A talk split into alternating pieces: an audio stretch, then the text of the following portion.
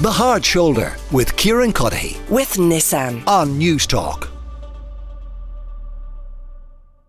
I did mention um, uh, the protests calling for a massive expansion of eating disorder services. So those protests are scheduled to take place in Dublin, Cork, and Limerick on the 2nd of March demanding urgent reform of these services right across the country. Uh, many people, I'm sure, in attendance at those protests uh, will be detailing that when they needed the services most, what they found were obstacles instead of help. Two such people are Ciara, who's 34 from Limerick, and Laura, or Lauren rather, who is 20 uh, from Dublin. Uh, you're both very, very welcome to the show, Ciara and Lauren. Ciara, if I can start with yourself, when did you first develop an eating disorder? Yeah, well, I developed my eating disorder very young, so around the age of nine, I started, um, and it was very um, slow. Like I started just missing lunches and small things like that. Um, I went and first sought help at thirteen. Um, I went to my GP at the time with my mother,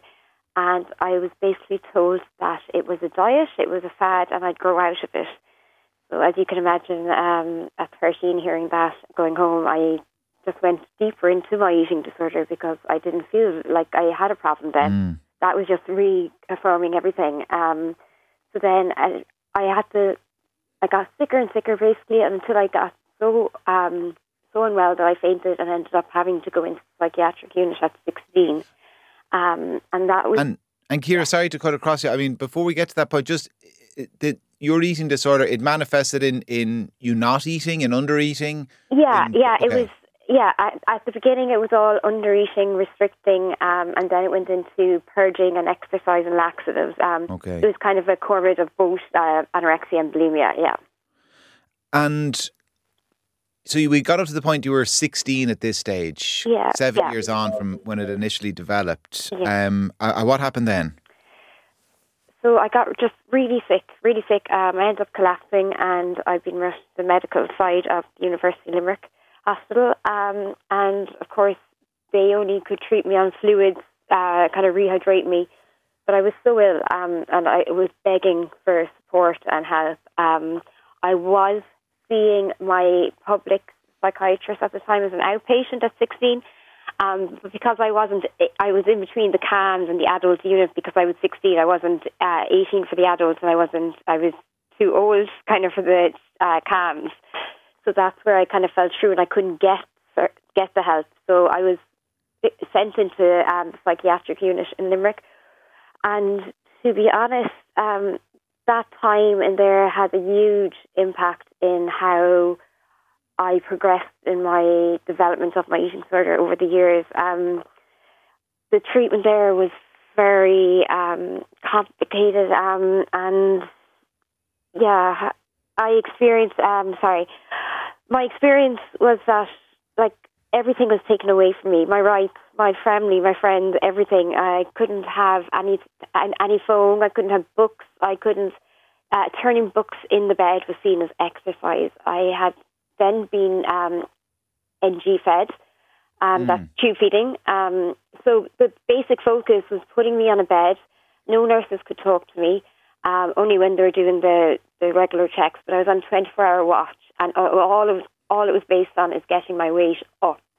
Um, and that was through a tube, not through by food. So as you can imagine, that doesn't re- eventually happen.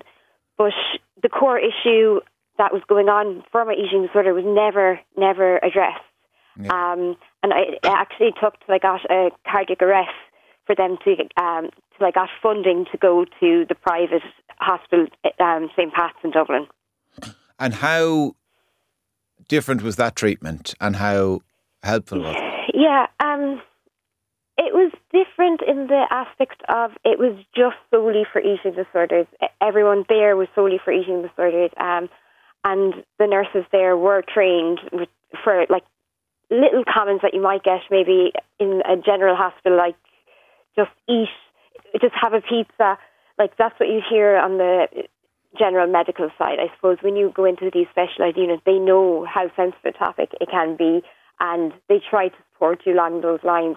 I think for me, I wasn't ready at that stage either to get better. I went straight kind of from that really strict psychiatric side into um, this really compassionate side, and I didn't know what way I I should act. Like I just I went deeper into my eating disorder more than anything. Um, it's really complicated because you we all have eating disorders for different reasons, and mine was solely driven by punishment, and I felt I deserved the punishment. So when I was getting that compassionate care in the private hospitals, I didn't know I I felt I didn't deserve it. Um, because I didn't have private health insurance either. It was all um, I had to fight, fight for it Yeah. from the HSE to get the funding, and my family had to fight for it. Um, and it's just, I think that there's no support for families either. I think families need better support.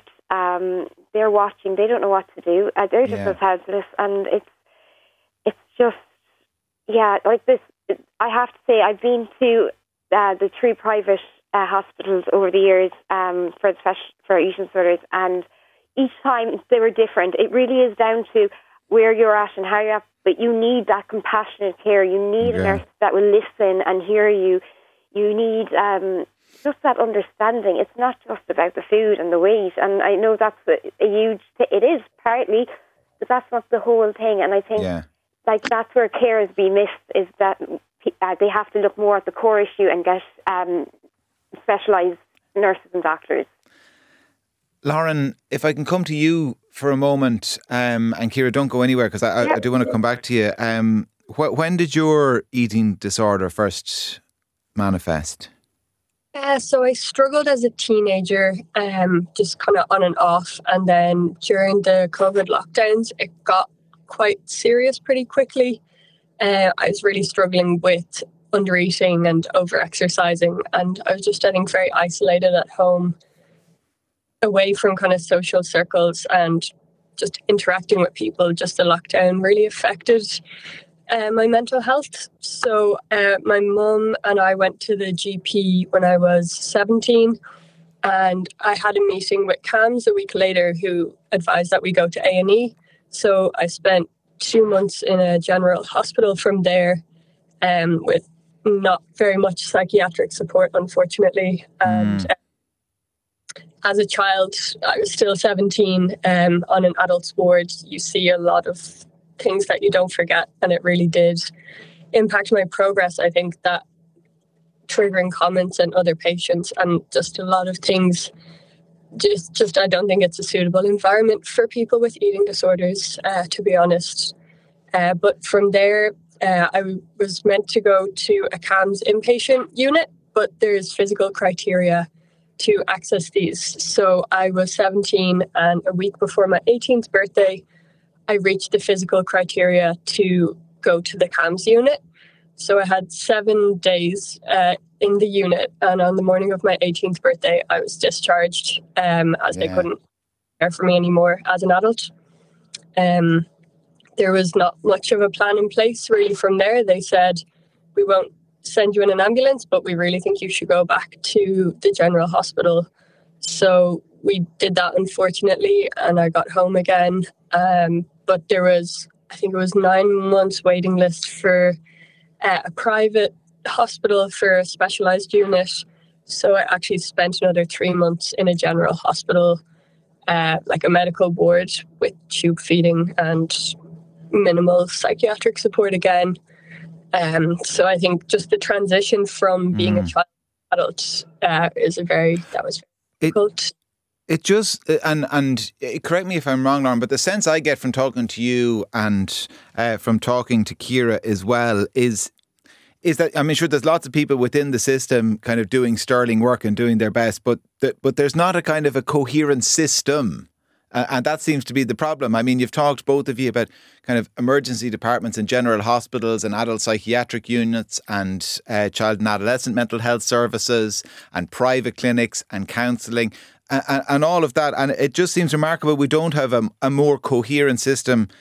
uh, Given I, that the figures are something, is it two hundred thousand people are expected to experience kind of eating disorders at some point in their life? Yeah, Yeah. yeah, um, and it has the highest mortality rate in mental illness. Like, there's no traditional um, transitional support there between the hospital and the home. Like Lauren was saying, she got discharged and was just left there. Uh, That was, was similar to my experience. You'd be months waiting on a waiting list until you could go and get extra help. Um, and that that seems to be lacking, and no communication between the hospitals or any of that. Um, yeah.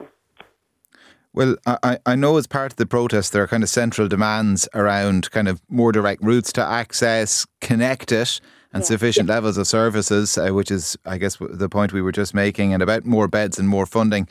Uh, and all of that, and better transitional care as well. That's a, a point you just made, um, Ciara. Lauren, how how are you today? How's the health today? Uh, it's definitely better than it was. Uh, there's still difficult days, and uh, it's a mental health condition. So even if I might appear to be doing fine, you can still have really strong thoughts and urges because it is a mental health uh, issue.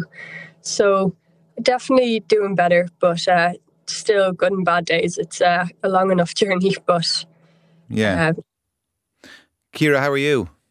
Yeah, um, similarly, like Lauren, um, I suppose I'm in a, the best place I've ever been um, thank God. Um, that's only over the last year. I think I've really worked it really, and that came from myself more than any professional help. It was that I just got so sick of this illness. Now I do have long term um, effects on my body, which um, my pancreas, my kidneys, my, I, I lost my teeth, um, all my bones are affected.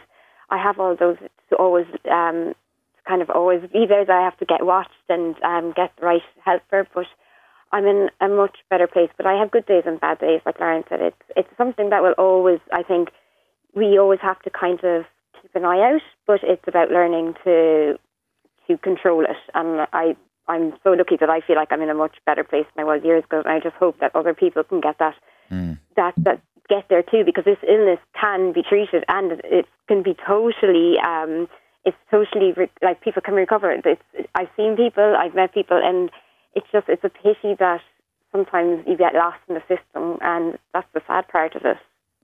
Well, listen, uh, continued battles notwithstanding, I'm sure everybody listening would be relieved to hear you're you're both in a better place now than you would have been at different points in the past. Um, I mentioned the protests; they're happening on the second of March.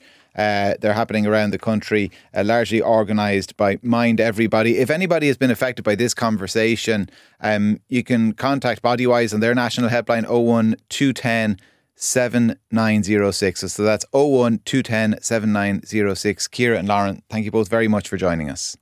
Thank you very much, Kieran. The Hard Shoulder with Kieran Cuddihy. With Nissan. Weekdays from 4 on Newstalk.